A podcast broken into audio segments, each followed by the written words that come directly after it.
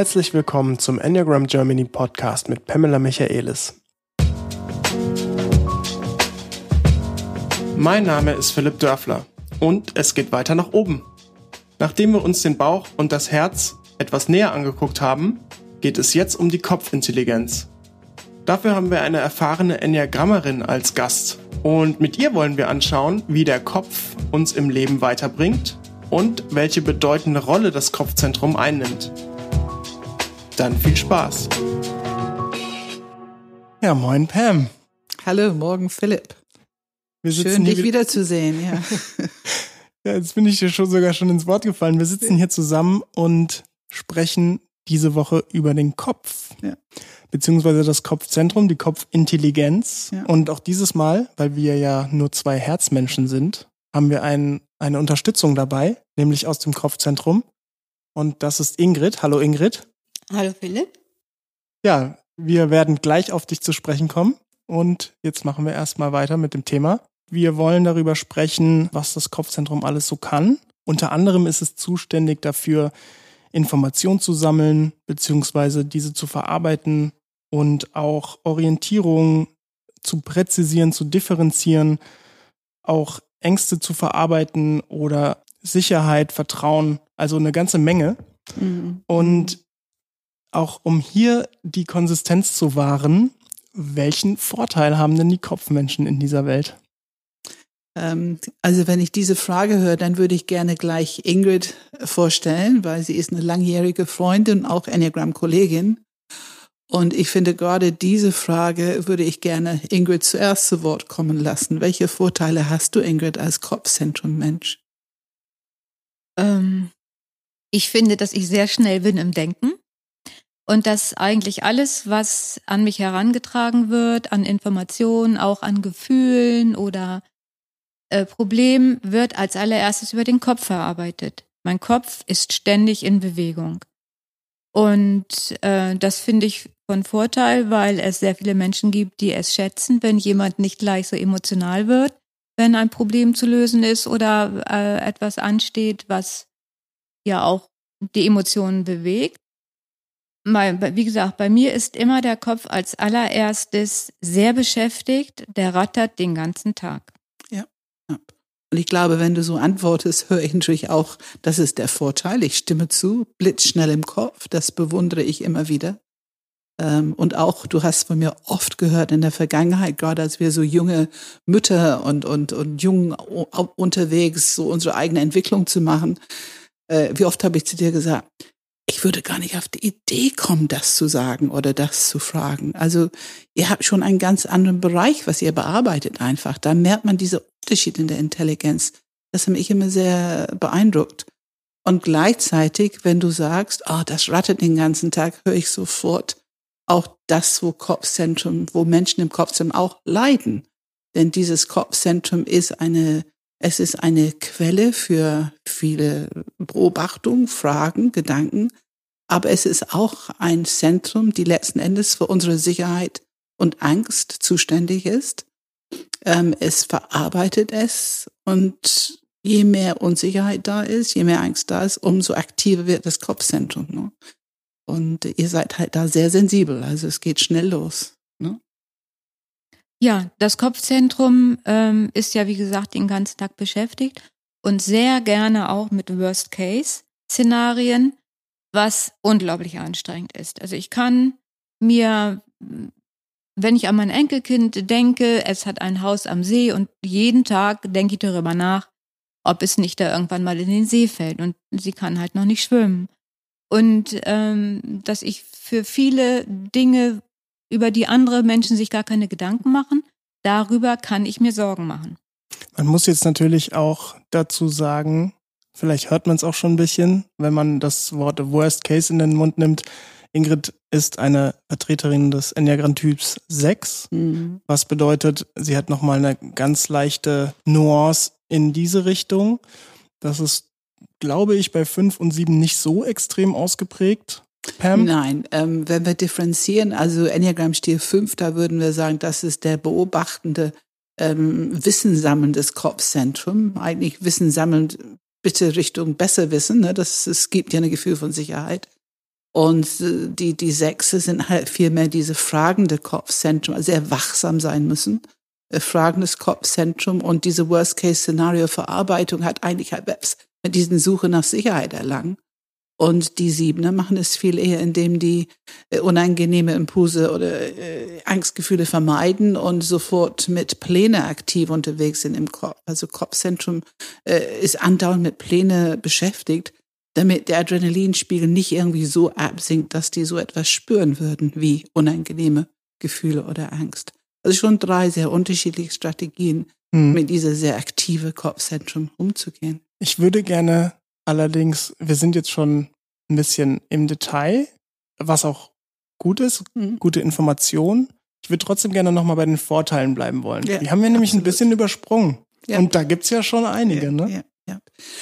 ja, ich meine, ich finde, also das Kopfzentrum ist für mich heute mit meinem Verständnis von diesen drei Zentren einfach sehr wichtig, weil es ist letzten Endes das, was uns überhaupt irgendetwas bewusst werden lassen kann. Also wenn ich ähm, aus dem Bauch irgendeine Information bekomme, wenn ich aus dem Herzzentrum eine Information bekomme, wenn dieses zwei Zentren, wenn ich so guten Kontakt habe, dass ich mich durch diesen beiden Zentren informieren lasse, ich kann es nur über den Neokortex, also über mein Kopfzentrum überhaupt wirklich hören und erkennen und begreifen. Und das gibt mir ein Gefühl von neuen Erkenntnis. Ähm, und dann finde ich das Kopfzentrum, ich kann es nicht hoch genug wertschätzen, weil es ist, wenn es uns zur Verfügung steht, wenn es offen ist und nicht nur mit unseren automatischen Programme beschäftigt ist. Wenn es wirklich ein bisschen offen für uns ist und auch für unseren anderen Zentrum, es ist einfach eine Quelle von ständiger Information. Diese Intelligenzen kommen zusammen und die formulieren Sprache, ne, Kommunikation, ein ganz wichtiges Thema. Das formulieren wir letzten Endes über unser Kopfzentrum. Ähm, es zeigt uns, wo wir etwas gut verstanden haben und wo wir vielleicht noch Informationen brauchen, noch eine Frage stellen. Dieses Differenzieren, Präzisieren, was wir, was ich auch sehr hoch wertschätze fürs Kopfzentrum. Das ist ja eigentlich für mich wo wir unsere Wissenschaftlichkeit, das Prinzip von Wissenschaftlichkeit ist doch beobachtbar, immer wieder beobachtbar, differenzieren, präzisieren, wir können drüber reden, ähm, dieses Ratio einsetzen, nicht nur Emotionen, durchaus von Emotionen informieren lassen, aber doch bitte mit Ratio in die Welt bringen. Äh, das ist für mich die Reifungsprozesse, die dadurch möglich sind, dass wir unser Kopfzentrum gut integriert haben mit unseren anderen beiden Zentren. Also ich kann es nicht hoch genug wertschätzen. Ich finde es ganz wichtig, dass wir alle merken, wie wichtig es für uns ist, für uns allen. Mhm. Vielleicht können wir da nochmal sogar einen Satz mehr dazu sagen, weil ich glaube, dieses Differenzieren, Präzisieren, seit ich das von dir kenne, mhm. sehe ich es auch überall und wie wertvoll mhm. das wirklich ist. Also diese, ne, jetzt spreche ich als Herzmensch, diese Emotionalität rauszunehmen und erstmal zu überprüfen, zu sehen, hat das überhaupt was mit mir zu tun? Ist es ein Thema ja. von einer anderen Person? Ja. Wenn man jetzt aber die ganzen Typen sieht und ich denke jetzt irgendwie direkt zum Beispiel an Typ 4, der ja auch durch die, durch das Thema der Analyse zum Beispiel sehr viel im Kopf mhm. unterwegs ist. Ja. Und ähm, inwiefern unterscheidet sich das von dem Differenzieren und Präzisieren, das du jetzt meinst? Also das, das ist ja das, wo ich immer wieder, wir müssen das Enneagramm systemisch sehen. Wir müssen auch diese drei Zentren systemisch sehen. Weil ähm, natürlich sind wir alle eigentlich als gebildete Menschen mit unserem Enneagramm-Stil, egal welchen Stil wir sind, wir haben schon gelernt, unser Kopfzentrum zu rationalisieren, logisches Denken, Bildung produziert das in uns, es bildet diese Fähigkeit in uns. Und das machen wir alle. Der große Unterschied ist, worüber analysiere ich, denke ich drüber nach, stelle ich in Frage, differenziere, präzisiere. Und da können wir relativ schnell erkennen, dass es in eher meinen Themen, die zum Beispiel im Herzbereich wichtig sind.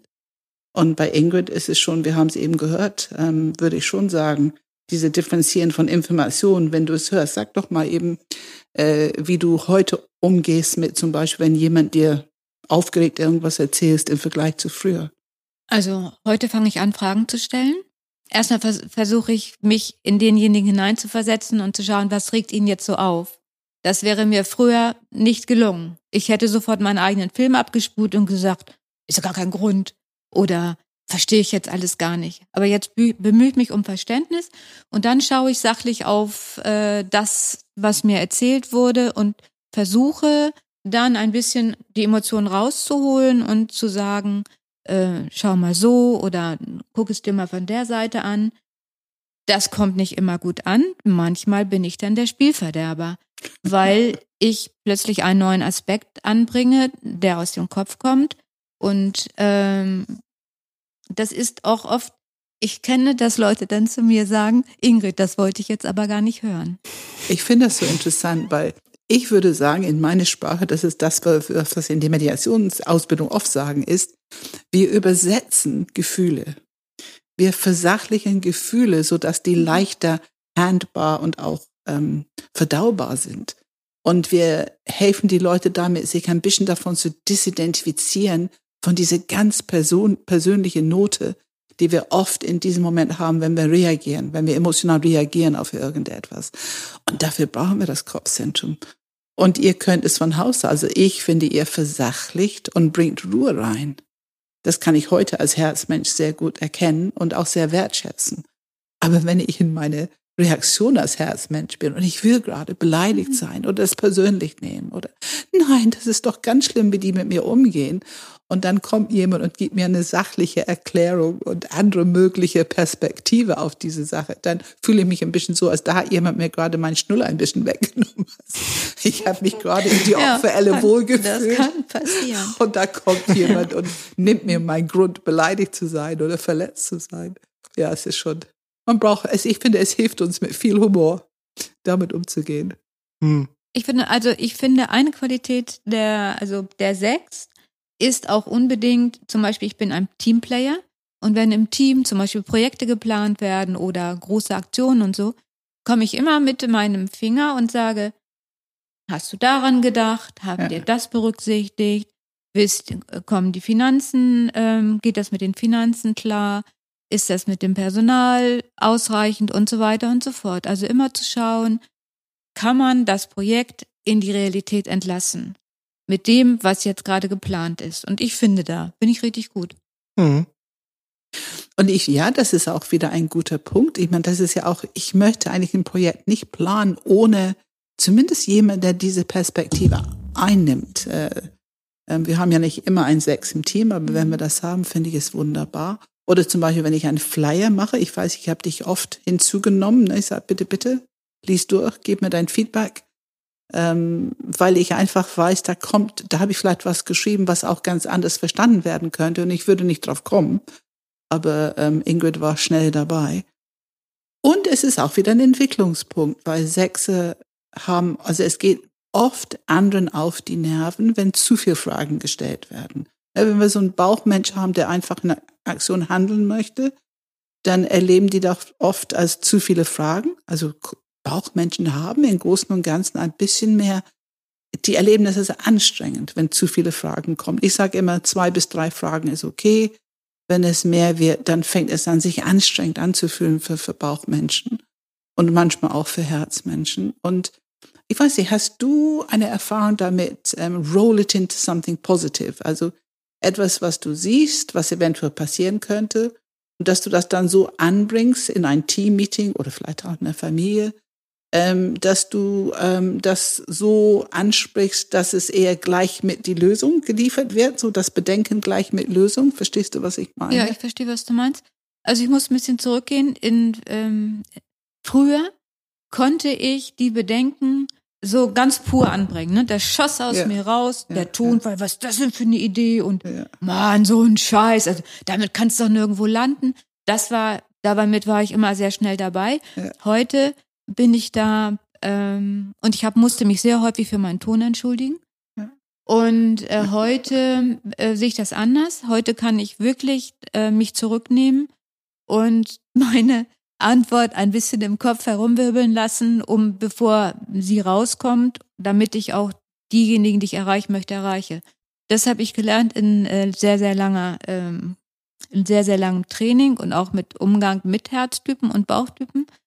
Und ja, am liebsten habe ich gleich eine Lösung dabei. ist aber nicht äh, immer möglich. Dann kann ich aber sehr gut sagen, also ich gebe das zu bedenken, dann bin ich die Bedenkenträgerin und ja. können wir mal jetzt gemeinsam über eine Lösung nachdenken. Also das fällt mir mittlerweile auch sehr leicht, aber das, das äh, ist auch mein Lernprozess. So. Ja, das so anzubringen, dass es als mhm. Schatz, als mhm. Ergänzung gesehen wird mhm. und nicht nur als Störfaktor. Ne? Kannst du sagen, welche, wie, also wie haben deine anderen Zentren dir da geholfen? Was hat es dir geholfen, das Enneagramm kennenzulernen und zu erkennen, ah, ich bin hauptsächlich im Kopf unterwegs, da gibt es noch ein Bauchzentrum und ein Herzzentrum. Was hat dir das gebracht?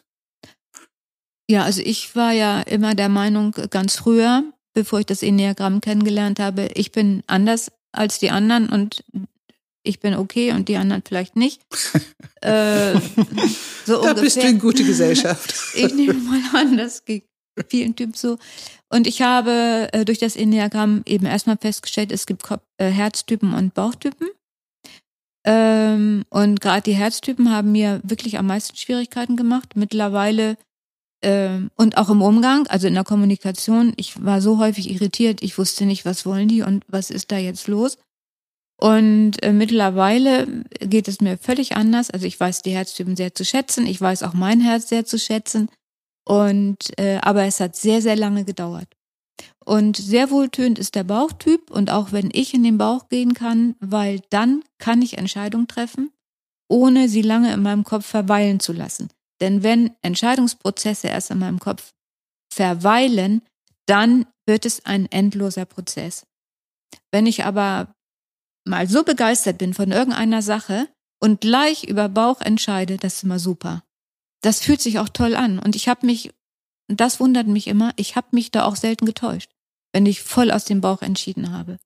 Ich denke ja immer, also alles muss tausendfach bedacht werden und sehr lange und dies und jenes und der Aspekt und jener Aspekt. Es hilft aber nicht wirklich immer weiter.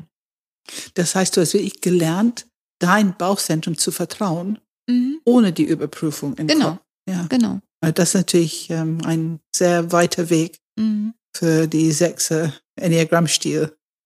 Ähm, das, man braucht ja Erfahrung, ne? Das ja. immer wieder erfahren, dass ja. es gut funktioniert.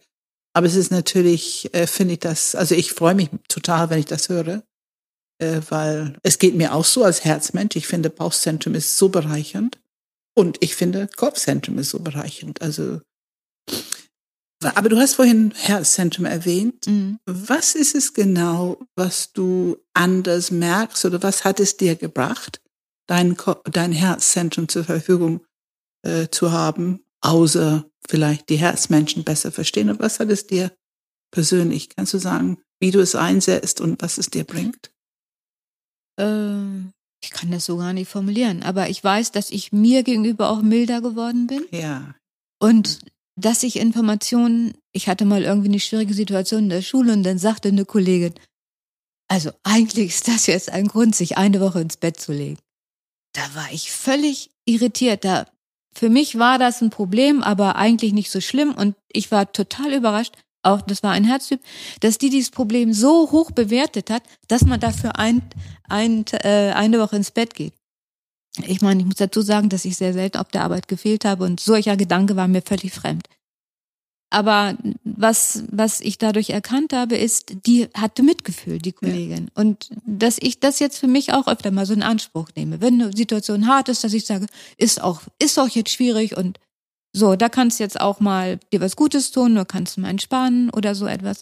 So, das finde ich für mich schön. Ja. Ich kann aber auch, ähm, ich merke ja sofort, wenn ich mit einem Herztyp zusammen bin, ich kann mich dann auch mehr äh, auf denjenigen einlassen. Ja. Und auch in meiner Ansprache dann kann ich sagen, okay, das ist jetzt mit dem Kopf nicht so gut. äh, und dann kann ich das mittlerweile bewusst zurückfahren. Mein, mein Kopf, ähm, wie nennt ich das? Mein Kopf kann ich bewusst zurückfahren. Ich kann das nicht ausschalten. Aber ich kann das bewusst zurückfahren, um dann auf einer anderen Ebene äh, mit, mit, mit dem Herzmenschen zu sprechen. Das gelingt mir allerdings nicht immer. Also ich darf nicht in einer stressigen Situation sein. Dann ist komplett alles Gelernte weg. Dann bin ich wieder in meinem ähm, alten Muster und dann erlebe ich eben auch die gleichen Sachen.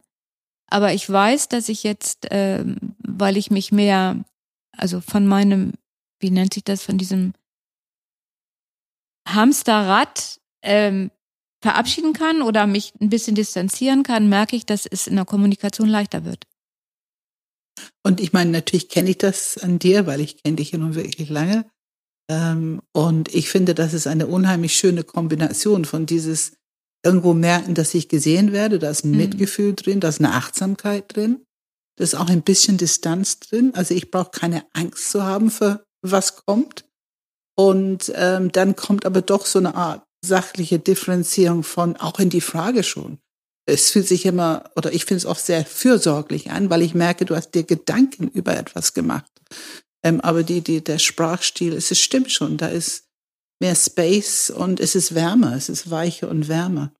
Ähm, aber es gibt etwas, was mich ähm, immer mit der Sexestruktur und eigentlich mit, mit, mit Kopfstruktur interessiert ist. meine, wir wissen, das Kopfzentrum ist einfach ein Zentrum, was sich viel mit Angst beschäftigt. Und dadurch denken wir, oder ich habe am Anfang oft gedacht, na ja, gut, Bauchzentrum und Aggression ist nicht unbedingt Thema des Kopfzentrums. Aber natürlich merkt man relativ schnell, also in Kopfzentrum, wenn wir über Reaktivität sprechen.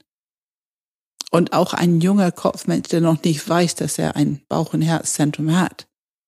Wenn man reagiert auf etwas, wie du sagst, wenn es schlimm wird, die Reaktion, die wir dann erleben, fühlt sich oft wie eine Attacke an.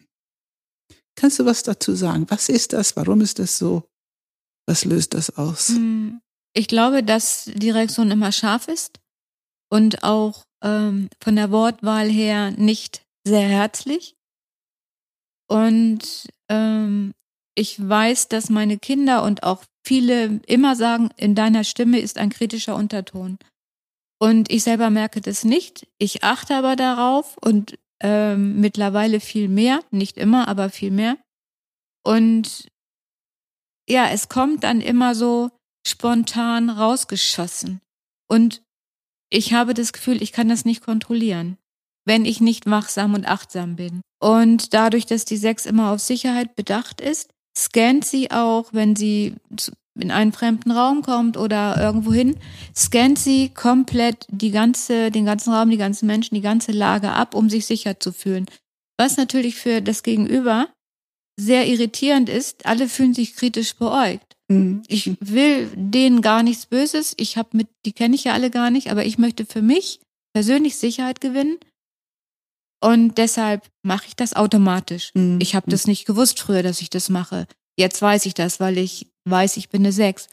Aber das Feedback der Leute, der Menschen hat mich immer völlig irritiert. Ich gucke kritisch, ich rede kritisch, äh, ich irritiere die Leute und manche sagen auch, ich mache ihnen Angst. Hm. Und ja. ich denke, das ist meine eigene Angst, die ich sozusagen äh, projiziere. Und das ist nicht mein Interesse und das ist auch nicht das, was ich merke, wenn ich mit anderen Menschen zusammen bin. Ja.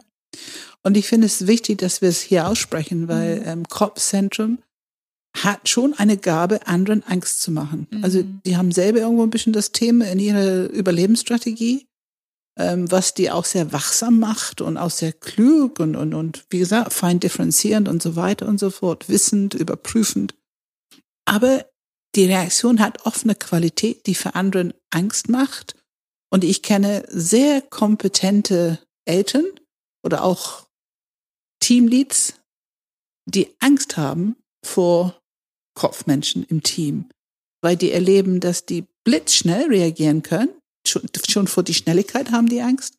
Und dann, dass die oft verbal, gedanklich einfach überlegen sind. Das heißt, die können gar nicht so schnell folgen und verstehen, woher kommt jetzt diese, was sich ein bisschen wie Attacke anfühlt. Ähm, und ähm, ich komme dann mit meinen Medizin für, ich finde sowieso für alle Menschen, aber auf jeden Fall in Kopfzentrum. Ähm, ich habe es ja auch von Helen Palmer oft genug gehört, ähm, dass wir das nicht persönlich nehmen. Aber dafür müssen wir ein bisschen was drüber wissen, um es nicht persönlich zu nehmen. Und dass wir stehen bleiben, also nicht weggehen und auch nicht zurückattackieren. Das ist meistens eskalierend und nicht gut. Und dass wir ähm, schon mit dem Herz, mit dem offenen Herz dabei bleiben, also dass wir ein Wohlwollen dennoch ausstrahlen, obwohl wir uns gerade vielleicht ein bisschen Angst haben und attackiert fühlen. Ähm, kannst du was dazu sagen? Wie ist das für dich, wenn jemand so reagiert, wenn du gerade vielleicht ein bisschen streng reagiert hast? Meinst du, wenn der wohlwollend reagiert? Ja, das ist wenn, gut. Wenn die das Loving bleiben. und- Kindness ist, wenn du sechs ja ohnehin sehr balsam und ähm, da ich das ja auch nicht merke und ähm, die Menschen auf das, wie ich es rausgebracht habe, reagieren, ist es auch, also für mich oft irritierend. Ich Ja. kann deren Reaktion nicht orten. Ja. Mittlerweile weiß ich das, aber früher, ich habe gedacht, was ist denn jetzt wieder los? Das habe ich doch gar nicht gesagt und vor allen Dingen habe ich das auch gar nicht gemeint. Und dennoch wird darauf reagiert, ähm, auf das, wie es gesagt wurde. Und dann ist Loving Kindness natürlich und äh, äh, immer sehr gut oder auch Humor, darüber zu lachen. Ja, und ja, ja. dann kann ich auch mitlachen. Ähm, das ist eigentlich ganz schön. Das ist auch Ja. Und mein, das sind alles diese Qualitäten in Beziehungen, die sich einfach entwickeln, dadurch, dass wir dieses Wissen haben. Ne? Also wir Mhm. können alle, glaube ich, mit den anderen Zentren viel, viel besser umgehen, weil wir erkennen können, dass es nicht, wir brauchen es nicht persönlich zu nehmen. Was auch Mhm. immer ich meine, du weißt ja, Mhm. Philipp, deine, deine Frau, deine Partnerin ist ja auch Kopf. Hm. Äh, Ich, kannst du vieles wiedererkennen hier, was wir besprechen? Ja, ich, ich kann, äh, ich, ich würde gerne zwei Anekdoten erzählen. Die erste ist tatsächlich das, was du auch so ein bisschen angeschnitten hast mit dieser Schnelligkeit und mit dem, wie viel da im Kopf auch verarbeitet wird, in welcher Geschwindigkeit. Also, das ist jetzt total banal, aber ich finde, das trifft es eigentlich schon. Wenn wir zum Beispiel früher vor allem, ne, haben wir irgendwie gekocht und ähm, die Ansage war mehr oder weniger Zwiebeln schneiden, so. Ich schneide jetzt die Zwiebeln. Und dann habe ich halt die Zwiebeln geschnitten, mach mir keine Gedanken drüber, schneid halt die Zwiebeln. Und dann meint sie so, hey, du musst es in so kleiner und in der Größe und anders schneiden. Und ich denke mir, das sind Zwiebeln, warum muss das jetzt? und dabei, also da haben wir dann uns ein bisschen angekriegt, ne? Ja, so, ja, also ja. so nach dem Motto so, ja, immer musst du mich kritisieren, ne? So diese klassischen Sachen, die dann aufeinander prallen. Und mittlerweile merke ich einfach, sie hat das Rezept im Kopf, sie weiß genau, sie hat sich hundert hundertmal schon gedreht, wie Zwiebeln am besten in dieses Gericht passen. Und jetzt nehme ich es überhaupt nicht mehr persönlich, sondern sag einfach nur, ah ja, okay, gut, dass du es mir sagst, so weil, Mhm. weil ähm, du hast dir schon so viel Gedanken darüber gemacht und ich würde das nicht so gut hinkriegen, wenn ich nicht deinen Input hätte. So. Ja. Ja, ja, ja. Du nimmst diese Fachkenntnis, was eigentlich da ist, äh, das nimmst du einfach voraus jetzt. Du setzt Ja. voraus, dass sie es auch hat. Ne? Ich, ich, Ja. ich stelle es nicht mal mehr in Frage, weil ich Ja. weiß, ihr Kopf Ja. ist viel aktiver, ihr Kopf Ja. ist einfach viel durchdachter in solchen Ja. Dingen. Und wenn sie den Plan hat, ne, sieben in dem Fall, wenn sie Ja. geplant hat, wie das funktioniert, dann hat sie es halt auch in allen Perspektiven durch, durchleuchtet. Absolut, hat bestimmt schon ein Bild, ihr Plan, die sind oft mit Bilder begleitet und wie es aussehen wird. Auch das kann ich mir auch vorstellen, ja. Und, ja, und ein anderer Punkt, ich würde gerne auf ein Thema zu sprechen kommen, das hast du ganz am Anfang erwähnt, Ingrid. Und zwar dieses Kopf ist ständig aktiv. Also was ich jetzt auch, ne, jetzt wieder eine kleine Anekdote, was ich auch total interessant fand, wenn wir zum Beispiel zu Bett gehen und wir liegen schon im Bett und ich bin eigentlich, eigentlich schon eingeschlafen, also Licht ist aus und ich bin auch aus. und ähm, dann kommen so plötzlich so Sachen, so, ja, und wir müssen übrigens morgen noch da dran denken und wir dürfen das nicht vergessen und kannst du mich da noch dran erinnern und ähm, ja, heute war ja das und das und ähm, lässt du den Tag Revue passieren und macht total viel Information. Ich denke mir so, ey, kannst du, was ist denn bei dir los? Warum stresst du dich jetzt so? Und meint Ja. sie so, ich finde das überhaupt nicht stressig, ich finde das total entspannt. ja, Und ich habe das überhaupt nicht verstanden, warum das entspannt sein kann, wenn man den Kopf noch mal 15 Minuten durchdrehen lässt, so am Ende des Tages. Ja. Aber für sie ist es anscheinend entspannt. Jetzt gucke ich Ingrid an. Kennst Ja, du sowas? äh, Na klar, also genau die Situation haben wir auch. Mein Mann, der drömelt schon weg und ich, ich fange dann an. Ja, und morgen, dann, dann machen wir das. Und, und hast du, hast die Alarmanlage an? Oder hast du das gemacht? Und jetzt weiß ich gar nicht mehr, wo habe ich denn das und das hingelegt. Das, das geht. Das ist aber nicht, ich weiß jetzt nicht, ob ich das jetzt entspannt nennen würde, aber das ist ein Automatismus. Ich kann dagegen nichts machen. Es passiert. Ich liege im Bett, ich habe ja nichts anderes zu tun. Also sonst kann ich ja noch irgendwie, bin ich aktiv, ne? Und wenn ich vorm Fernseher stricke oder, oder irgendwas anderes sortiere oder so. Äh, aber dann liege ich im Bett und dann bin ich pur und dann ist mein Kopf das Einzige, was sich da noch bewegt, ja. Und, und der bewegt sich wirklich eigentlich den ganzen Tag von morgens bis abends. Richtig, oder? genau. Und wie, wann bewegt er sich nicht? Gibt's das? Wenn ich schlafe. Wenn ich schlafe, bewegt er sich nicht. Und ähm, für mich, wir haben einen großen Garten und da bin ich morgens rein, abends raus, wenn das Wetter das zulässt. Ähm, nein, morgens raus, abends rein. Und da beruhigen sich meine Gedanken. Da konzentriere ich mich auf hm. das, was ich mache. Also ich bin zum Beispiel jemand, der kann stundenlang im Kompost wühlen und den Kompost umsetzen und was nicht alles. Und Kompost riecht nach Walderde. Das finde ich jedes Mal, bin ich davon begeistert. Dann gehen auch diese Gedanken, die sich, die Gedanken, das, das Schlimme ist ja nicht, dass der Kopf andauernd sich beschäftigt, sondern der beschäftigt sich sehr oft mit unguten Dingen. Meine, meiner jedenfalls. Und das finde ich lästig. Mhm. Das andere ist okay, dann über alles Mögliche nachzudenken, finde ich interessant und spannend. Aber diese, wenn diese negativen Gedanken überhand nehmen, das finde ich anstrengend. So, und da kann ich oft gar nichts gegen machen. Also dann muss ich wirklich mich erden, dann muss ich meditieren und tief atmen und in den Garten gehen. Das hilft. Es ist einfach, was wir immer wieder sagen. Also die Lenkung der Aufmerksamkeit mhm. auf ein anderes Zentrum. Und mhm. Wenn wir es auf Bauch und Körper lenken, heißt das Aktivität, dass wir mhm. tun etwas. Ja. Und dann ist unsere Aufmerksamkeit in das Tun gelenkt und die Energie folgt. Und dann bringt es Ruhe im Kopfzentrum. Ähm, ebenso, wenn wir das im Herzzentrum hinlenken, dann bekommen wir Ruhe im Kopfzentrum. Äh, also ich finde, das ist eine wunderbare Praxis, die jede Kopfmenschen lernen sollte ist, weil es gut tut. Ähm, und äh, klar, wir alle, weil es gut tut. Denn auch Bauchmenschen können einen sehr anstrengenden Hamsterrad denken, mhm. erfahren. Ich, ich würde dazu noch gerne was sagen. Also ich bin jetzt ja schon im Ruhestand und ich hatte sehr lange Zeit davor Angst, weil ich, wenn ich auf der Arbeit war, war ich beschäftigt. Also ich war acht bis zehn Stunden auf der Arbeit und ich habe nur über meine Arbeit nachgedacht. Und ich habe gedacht, wenn ich meine Arbeit nicht mehr habe, bin ich zu Hause und denke nur noch über meine Probleme nach. Das war für mich ein ganz großes Problem, äh, bevor ich in Ruhestand ging. Ich habe jetzt festgestellt, äh, so ist es nicht, aber ich hatte wirklich richtig Sorgen.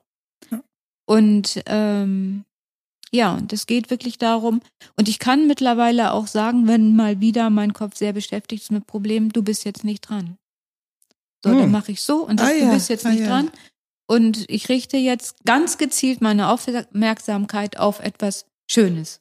So, hm. Und ich habe auch mal eine Zeit lang äh, morgens Seiten, äh, Seiten geschrieben und dann habe ich aufgeschrieben, was alles in meinem Leben toll ist.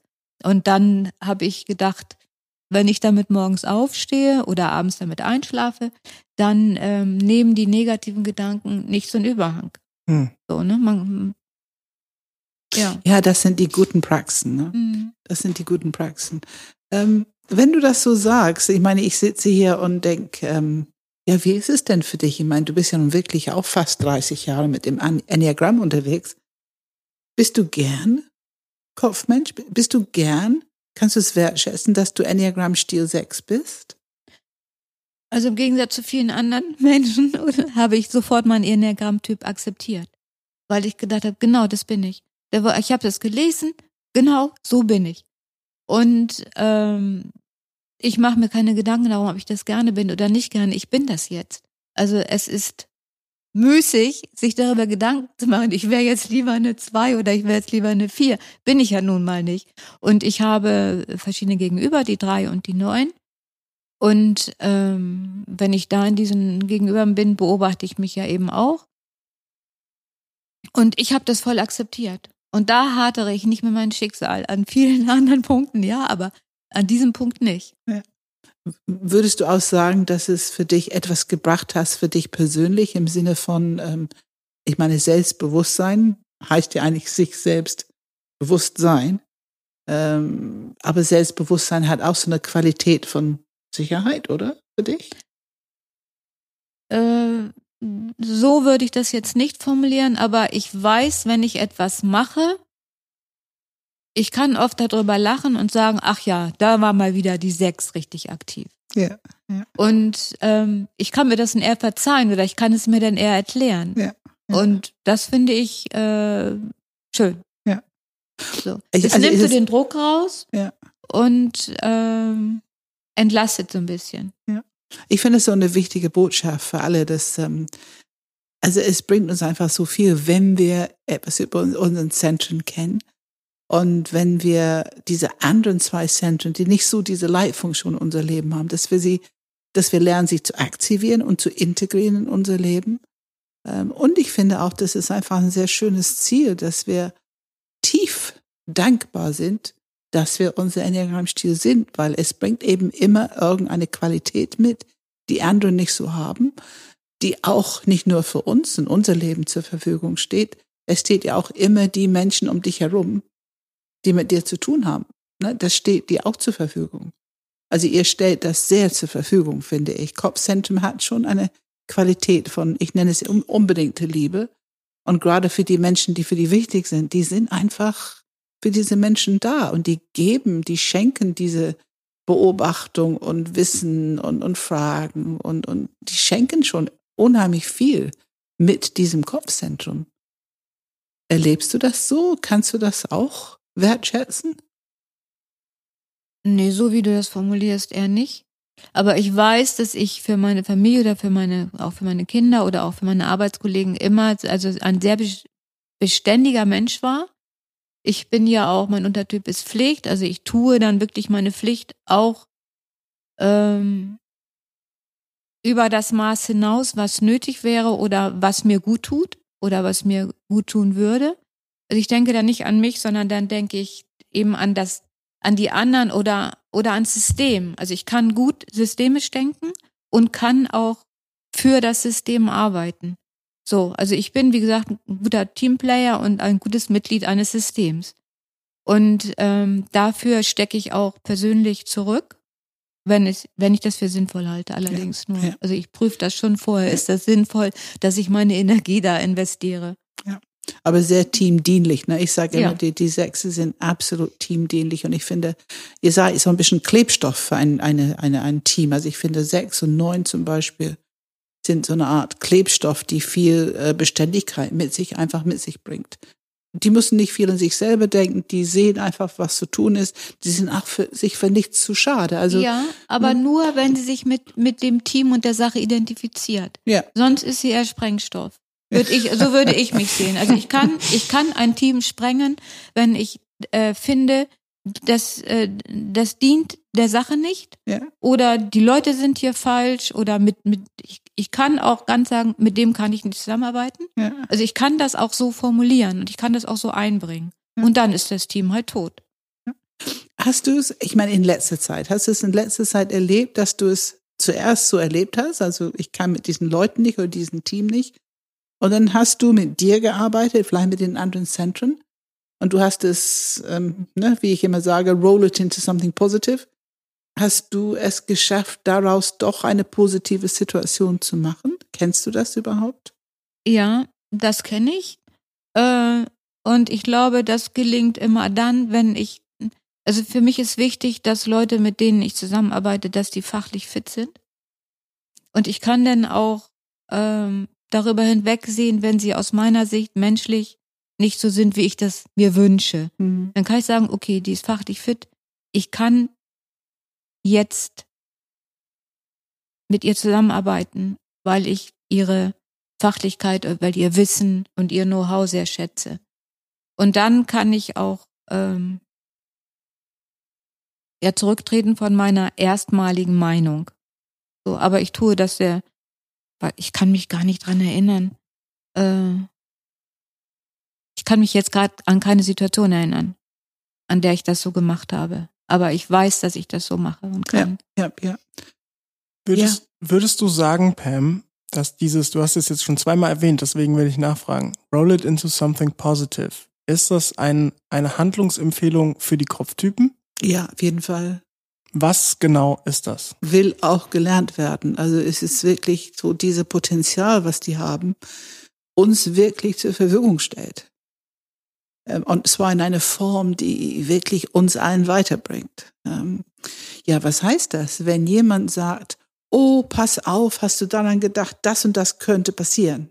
Das ist eine Möglichkeit, Bedenken zu äußern. Oder wir sagen zur selben Situation, ja, aber ich denke an das und das. Es wäre wichtig, dass ihr dort anruft, das schreibt. Also, weil welche Handlung braucht es, damit das nicht passiert? Hm. Weil ich dann denke, welche Handlung braucht es, damit das nicht passiert?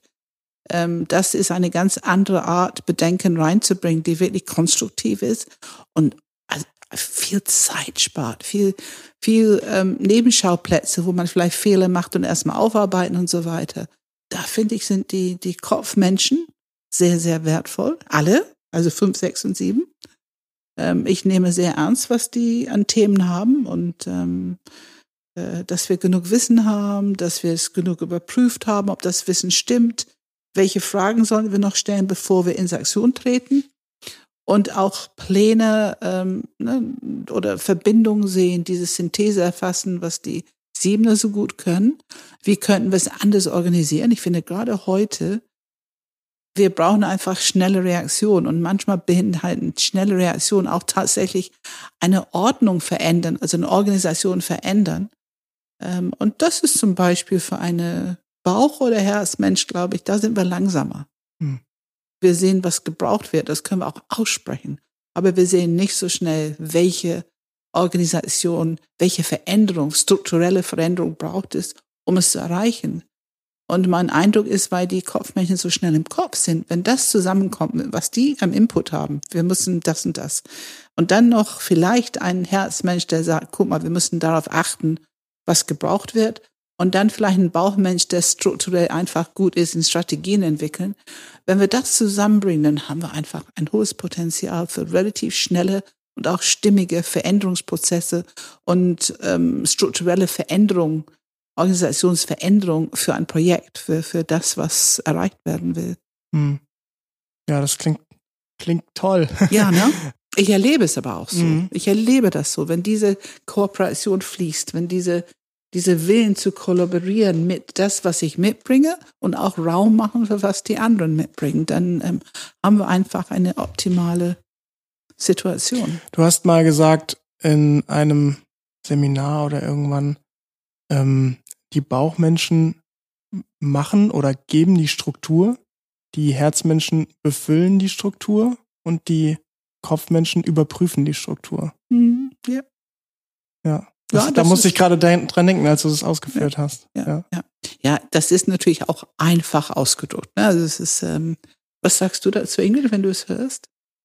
Ja, ich habe jetzt gerade an so einige Situationen gedacht, äh, wo dann ich auch abgewertet wurde, so, ach, jetzt schon wieder die Bedenkenträgerin, ne? Und zu Anfang hat mich das dann mundtot gemacht. Ich habe dann nichts mehr gesagt, mich beleidigt zurückgezogen. Das kann ja die Sex sowieso auch ganz gut.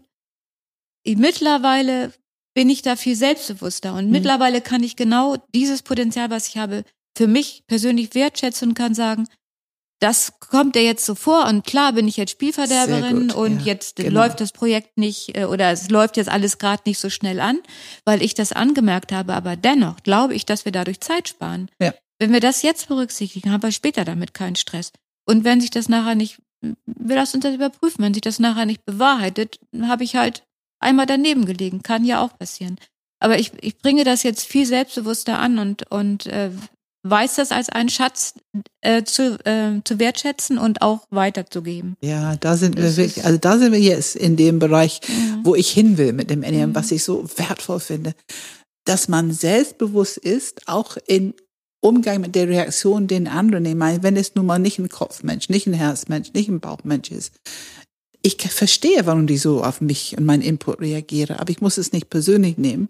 Ich muss mich deswegen nicht zurücknehmen oder kleiner machen. Ich habe natürlich die Aufgabe, es gut zu vertreten, also meine Sichtweise gut zu vertreten, schlüssig zu vertreten, dass ein anderes Zentrum was damit anfangen kann und vielleicht motiviert ist, hm, ja, okay, lohnt sich mal auszuprobieren. Das, Ja. finde ich, gehört zum volles Potenzial Genau. eines Teams oder einer Situation. Ne? Genau, und ich weiß auch, dass ich als Bedenkenträgerin speziell einer sieben laufend in die Parade fahre, die da wirklich, juhu, meine Idee und jetzt geht's los.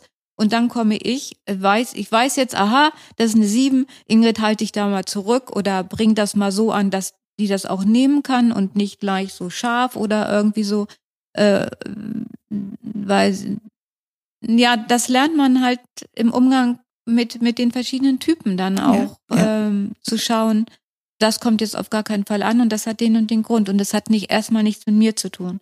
Das ist so eigentlich ganz wichtig. Und diese Balance zu halten. Wir brauchen alle eine gewisse Unterstützung und Hilfe mit Balance.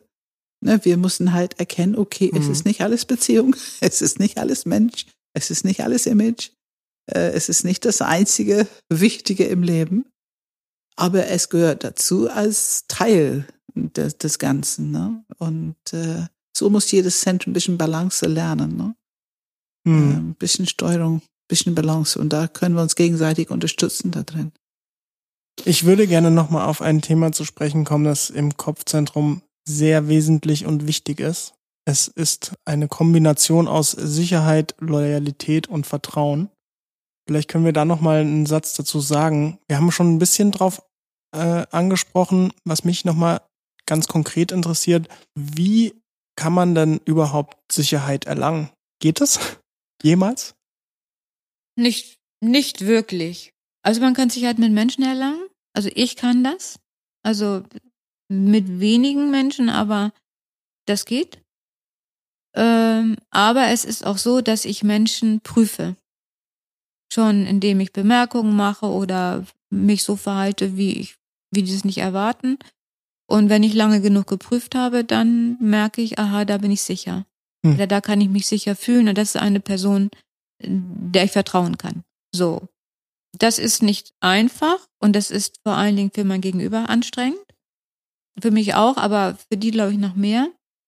Und es ist kein Prozess, der bewusst abläuft, sondern das ist ein ganz unbewusster Prozess, der sich, ja, der sich einfach abspult und ähm, der irgendwann mal zu Ende ist. Und du suchst nach, was ist das, emotionale Sicherheit oder was steckt da dahinter? Was ist die Angst? Was in dem Fall, was könnte passieren, ne? Meine Frage jetzt ja, was könnte, was könnte, genau, was könnte passieren? Der könnte mich verlassen oder der könnte mir was Blödes sagen oder ähm, das, das ist nicht so konkret. Hm. Das ist ein diffuses Gefühl, sag ich jetzt mal, obwohl ich kopftuch bin, ein, ein diffuses äh, Gedankengut, Hm. dass ich mich nicht sicher fühlen kann. Und ich, ich habe das ja auch, ähm, wenn ich mich freue über etwas, ganz doll, dann habe ich ein so ein Damoklesschwert, was über mir schwebt und dann höre ich meine Mutter, die dann sagt, freu dich nicht zu früh, das dicke Ende kommt noch nach. So, das habe ich verinnerlicht. Und ähm, das finde ich auch sehr äh, Lebensfreude tötend, wenn ich, wenn ich sowas mache. Jetzt sagt, jetzt sagt Pam ja, eigentlich Sicherheit kann man nicht im Kopf er erlangen, ne? Wo Ja, kommt denn die. Sicherheit her, Pam? Nein, ich sitze hier und höre fast dir zu. Ich sage dir, was ich höre, Ingrid. Mhm. Ich höre, wie der Stammhirn letzten Endes alle neun Sekunden überprüft. Bin ich hier sicher? Mhm. Und das machen wir alle. Äh, Das macht das Gehirn für uns. Da haben wir kein Bewusstsein drüber, aber das Gehirn überprüft ständig. Und natürlich höre ich auch diese, diese Instinkt, Sicherheit, ähm, wirklich auf eine ganz archaische physische Ebene. Es muss überprüft werden. Und dann kommt dein Enneagramm-Stil dazu, wie wird es überprüft und wo? Natürlich im Kopf. Also nicht etwa durch Respekt oder ein bisschen Austarieren von Beziehungen oder Machtverhältnisse, sondern natürlich im Kopf durch Fragen und so weiter. Ähm, und dieses Pieksen, ich glaube, wir haben uns oft drüber gesprochen und viele Sechser sprechen über, ich kann rumpieksen. Das ist eine Art zu testen, um zu sehen, wie die reagieren. Und wenn die sicher auf mein Pieksen reagieren, dann befinde ich sie auch für sicher. Aber wenn die dann irgendwie zurückattackieren oder und gefährlich werden, dann habe ich natürlich die absolute Bestätigung, dass ich hier nicht sicher bin. Ne? Ähm, ist wichtig für Partner und Kollegen zu wissen, Ja. Finde ich sehr wichtig. Deswegen, wir sind wieder zum, beim Thema Loving Kindness und präsent bleiben und ähm, an der Stelle auch vielleicht mal einfach fragen, was denkst du, was passieren könnte? Was ist deine Idee, was passieren könnte, was schiefgehen könnte? Äh, dass man Raum gibt für irgendwelche Zweifel, mhm. dass sie einfach mal ausgesprochen werden können. Ich, ich kann ein, von so einer Situation ein Beispiel geben. Als ich noch ganz neu war, Kollegin, als Kollegin in einem Kollegium mit einem Schulleiter, wo alle gesagt haben, er wäre ein Weichei. ähm, da war ich noch in diesem Stadium, wo ich in der Konferenz mein Unmut und meine Beschwerden und alle Probleme der Schule sehr laut und sehr vehement ähm, ins, in die Konferenz eingetragen habe, hineingetragen habe und meine Kollegen haben dann immer irritiert geguckt, nur dieser Schulleiter nicht. Der blieb immer ruhig und hat dann auch mal was nachgefragt, auch ganz ruhig und hat mich hinterher noch befragt, auch ganz ruhig und er hat mich stets äh, wissen lassen, wie sehr er meine Meinung schätzt. Und den fand ich toll. Ich fand den auch kein Weichei. Und ich ja. fand, ähm, es gab sicher vieles an ihm zu kritisieren, aber an diesem Punkt, wie er mit mir dort umgegangen ist, das habe ich nie wieder so erlebt. Und ich fand ihn heute noch, finde ich ihn toll. Das war mein, lieb, mein bester Schulleiter, den ich hatte. Und auch zum Abschied hat er mir erstmalig ein Feedback gegeben über meine Arbeit, über meine Person. Also ich fand das großartig. Und der hat mich da machen lassen und ich konnte da äh, rumagieren in der Konferenz. Ja. Das war irre. Ja. Also er hatte keine Angst, hatte ich das Gefühl. Ja, genau, das ist das eben. Ne? Also mhm. wenn ich mhm. das testen kann mhm. und sehe, dass jemand nicht Angst vor mir hat und dadurch mhm. auch nicht zurückattackiert genau. oder mich in Frage stellt. Ähm, und ich will jetzt auf deine Frage zurückkommen, weil das waren ja meine Gedanken, als ich zugehört habe. Aber natürlich ist meine Haltung heute, ähm, ich finde, Sicherheit, Vertrauen, Mut kann nur im Bauchzentrum gefunden werden. Und zwar die eigene. Also dieses Suchen danach im Außen ist natürlich das, was unser System macht irgendwo. Aber am besten ist es tatsächlich, dass die fünf, sechs, sieben, wir alle lernen, diese Sicherheit im Bauchzentrum, dieses geerdet sein, dieses zentriert sein, dieser eigene Kraftzentrum zu besetzen, zu aktivieren. Weil dort finden wir einfach Sicherheit, Lebenssicherheit. Auch eine Ursicherheit in uns, in unsere Kraft und unser Können und unsere Autonomie und, und so weiter, dass wir Wirkung haben können. Und ähm, ich finde, dass die Sechse die mutigsten sind im Enneagramm. Das hat Helen Palmer auch gesagt und ähm, ich finde, das stimmt einfach. Also die haben eine enorme Gabe für Mut. Du hast auch gerade von Sechserkinder, dass wenn irgendein Kind gemobbt wird oder schlecht behandelt würde in der Schule oder so, wer war in der Klasse äh, der oder diejenige, die tatsächlich sich für dieses Kind eingesetzt? Auch gegen die Bullies, das waren oft genau die Sechserkinder. Und dass sogar die Bullies die dann im Ruhe gelassen haben, weil die so scharf reingegangen sind, mhm. äh, dass die die auch schon so ein bisschen äh, in die Ecke geschickt haben. Ne? Also die, die haben schon diese große Gabe für Mut. Aber natürlich ist diese große Gabe, es springt nicht immer an. Ne? Es braucht dann einen gewissen Druck, um anzuspringen. Ich habe ja früher nicht gewusst, dass ich Angst habe. Ja, ja. Deswegen konnte ich auch keinen Mut haben, ja. weil ich ja keine Angst hatte.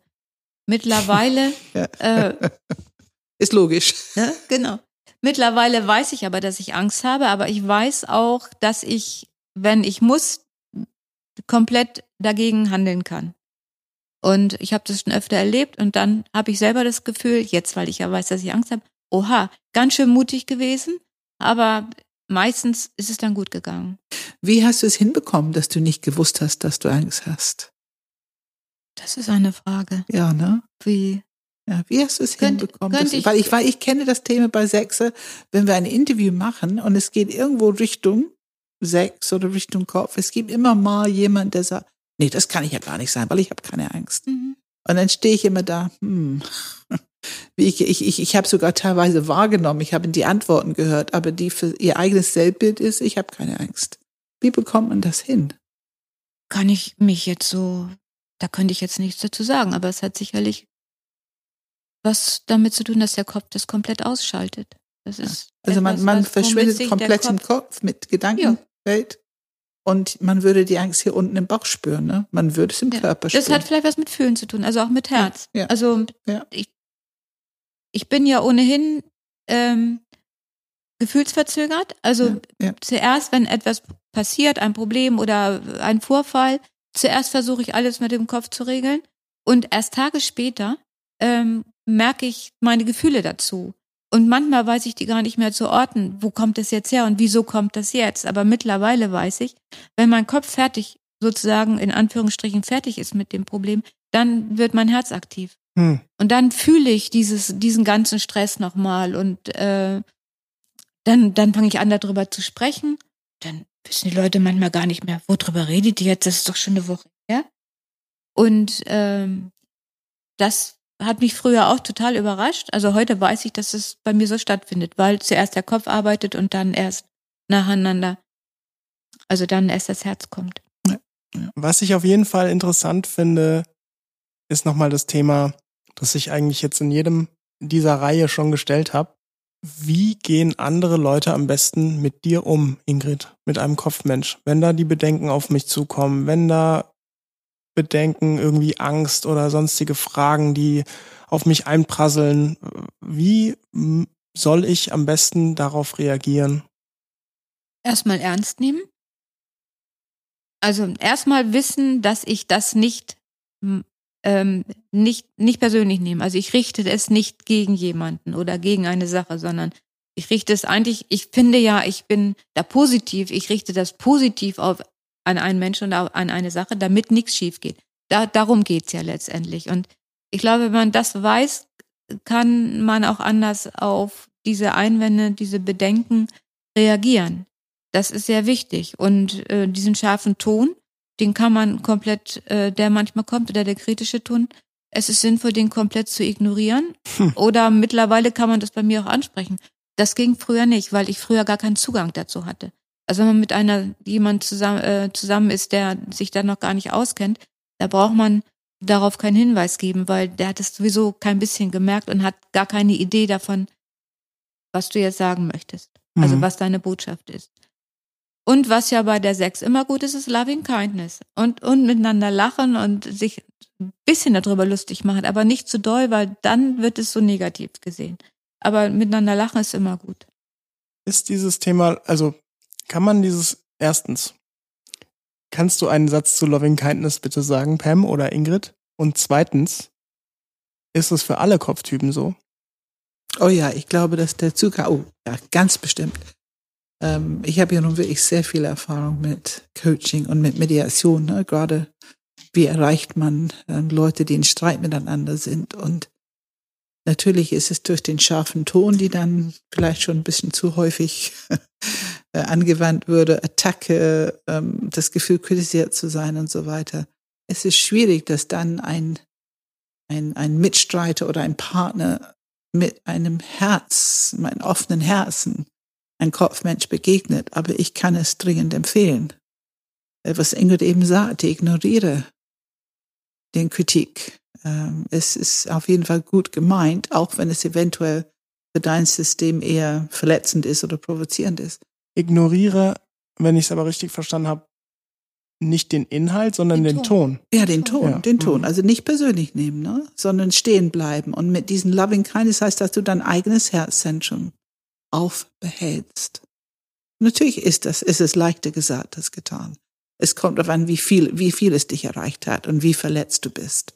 Aber wenn du es schaffst, ähm, da wirklich mit einem offenen Herzen zu bleiben und dieses, dieses Kindness, das ist ja, ähm, ich bleibe in Beziehung. Ich zeige dir, ich bleibe in Beziehung mit dir und ich bin hier und bereit, es zu klären.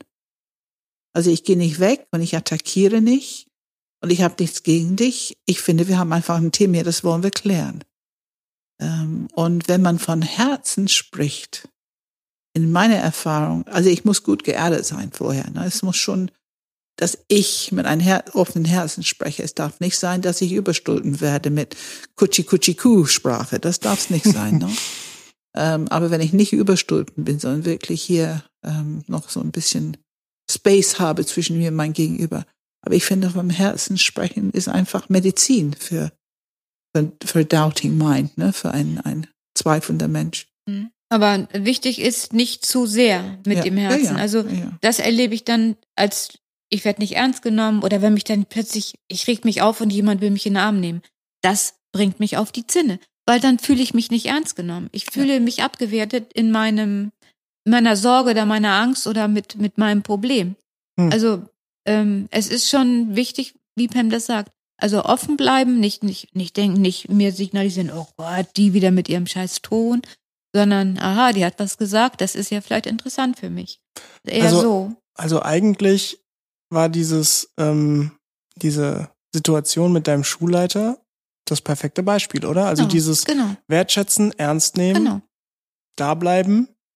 Auch ein bisschen Raum geben, ne? Für Ja. das Thema, weil das Thema ist ja da irgendwie. Und es ist auf jeden Fall für den Kopfmensch interessant. Was ich merke, ist, wenn, ähm, wenn zwei Kopfzentren zusammenkommen in solche Situationen, dann ähm, man versucht, die Reaktion des anderen immer wegzuerklären oder durch noch mehr Information so zu begründen, warum es doch nicht berechtigt ist oder oder oder das an ich gucke, das ist ein komplett hoffnungsloser Kampf. Also da können ich eigentlich gleich sagen, stopp. Hier verschwendet Worte hier. Es wird nie funktionieren. Also es wird nicht funktionieren, wenn ein Kopfmensch wirklich Stress hat, hat ein An Anliegen. Das wirst du nicht wegerklären können. Und der Versuch kommt auch nicht gut an. Ne? Nee, aber man kann das Zutrauen haben, dass wenn du was gesagt hast dazu, es ist nicht angekommen, dass es dennoch mitgenommen wird. Also es ist nicht so, du hast was gesagt, es ist nicht angekommen und es ist weg. So ist es nicht. Es kommt paar Tage später oder wenn das Thema wieder äh, in den Kopf hineinschießt, aha, Philipp hat ja das dazu gesagt. Hm, darüber müsste ich jetzt auch nochmal nachdenken. So, dann, das fließt dann schon ein. Und äh, Hm. wie gesagt, ich nehme auch alles auf, was du mir in der letzten Woche oder vor zehn Tagen oder vor zehn Wochen erzählt hast zu irgendwas, das habe ich dann noch drauf.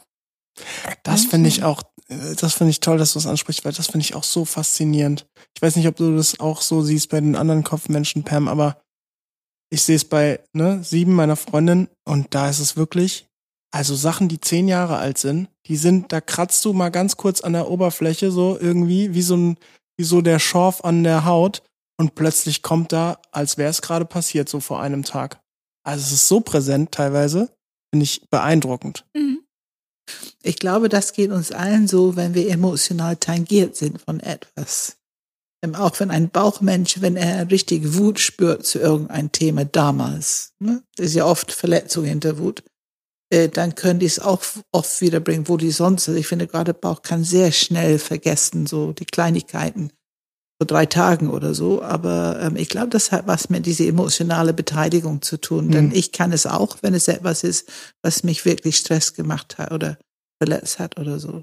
Und wir haben ja diese Erinnerungsspeicher, ne? Die, die sind halt, ähm, je emotionaler etwas ist, umso länger ist halt der Erinnerungsvermögen, nachhaltiger ist die Erinnerungsvermögen darüber. Ja, haben wir etwas vergessen, Pam? Aber Ich überprüfe mit dem Kopfzentrum. Ja, genau, genau. Gibt es noch etwas, was wichtig ist, ähm, Ingrid? Ich finde dieses Thema Umgang mit Kopfzentrum, wenn ich noch dabei bleibe, ähm, gibt es etwas, was für dich wichtig ist, was du gerne ein junger Kopfmensch sozusagen mit auf den Weg geben würdest? Wie die mit sich umgehen, wie die mit anderen umgehen? Ich glaube, was äh, Kopfmenschen machen, ich glaube, dass die zu sich sehr streng sind. Ja, genau.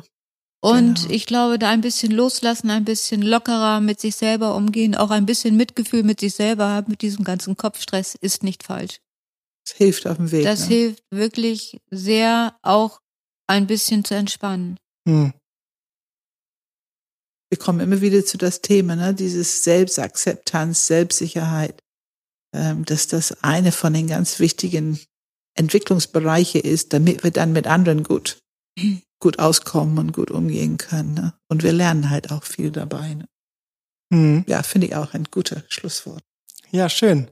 Dann äh, vielen Dank, Ingrid, Gerne. dass du heute da warst. Danke, Pam. Ja, danke Philipp und danke nochmal Ingrid, dass du gekommen bist. Das ist immer wieder eine Bereicherung. Wenn ihr uns mal richtig die Meinung geigen wollt, dann schickt uns eine E-Mail an podcast at enneagramgermany.de. Das ist Enneagram mit einem M. und ähm, sagt uns alles, was ihr auf dem Herzen habt oder gut findet oder schlecht findet oder anders haben wollt. Wir lesen immer sehr gerne. Ansonsten findet ihr in den Show Notes sonstige Informationen, über die wir heute gesprochen haben. Ähm, wir werden jetzt auch wahrscheinlich die Zyklen des Uploads ein bisschen lockern, weil wir doch vermuten, dass eine Stunde ist, kann man machen, aber ist natürlich auch lang. Das heißt, wenn da jede Woche jetzt was kommt, dann könnte es zu viel sein. Und deswegen könnte es jetzt passieren, dass wir vielleicht alle zwei Wochen, alle eineinhalb Wochen einen Rhythmus einschlagen. Hm. Ja, wir wollen keinen Stress auslösen. Ne? Genau, ansonsten auf enneagramgermany.de findet ihr noch weitere Informationen zu Pam und zum Enneagramm. Und Pam, was steht an? Wir haben ähm, die Möglichkeit, in die Enneagram-Ausbildung einzusteigen im Januar, ähm, 10. bis 12. Januar mit Subtypen. Oder Ende Mai, äh, ich glaube 30. Mai ist das, mit ähm, unser Sechstagesbaustein, wo man wirklich alle Enneagramm-Stile studiert und auch lernt, wie man diese Enneagramm-Interviews führt. Ähm, sehr intensiver Baustein. Ähm, ja, das sind so die Hauptsachen. Ähm. Okay, hinterlasst uns gerne einen Kommentar oder eine Bewertung auf iTunes. Und ich glaube, das war's, Pam. Vielen Dank. Danke, Philipp.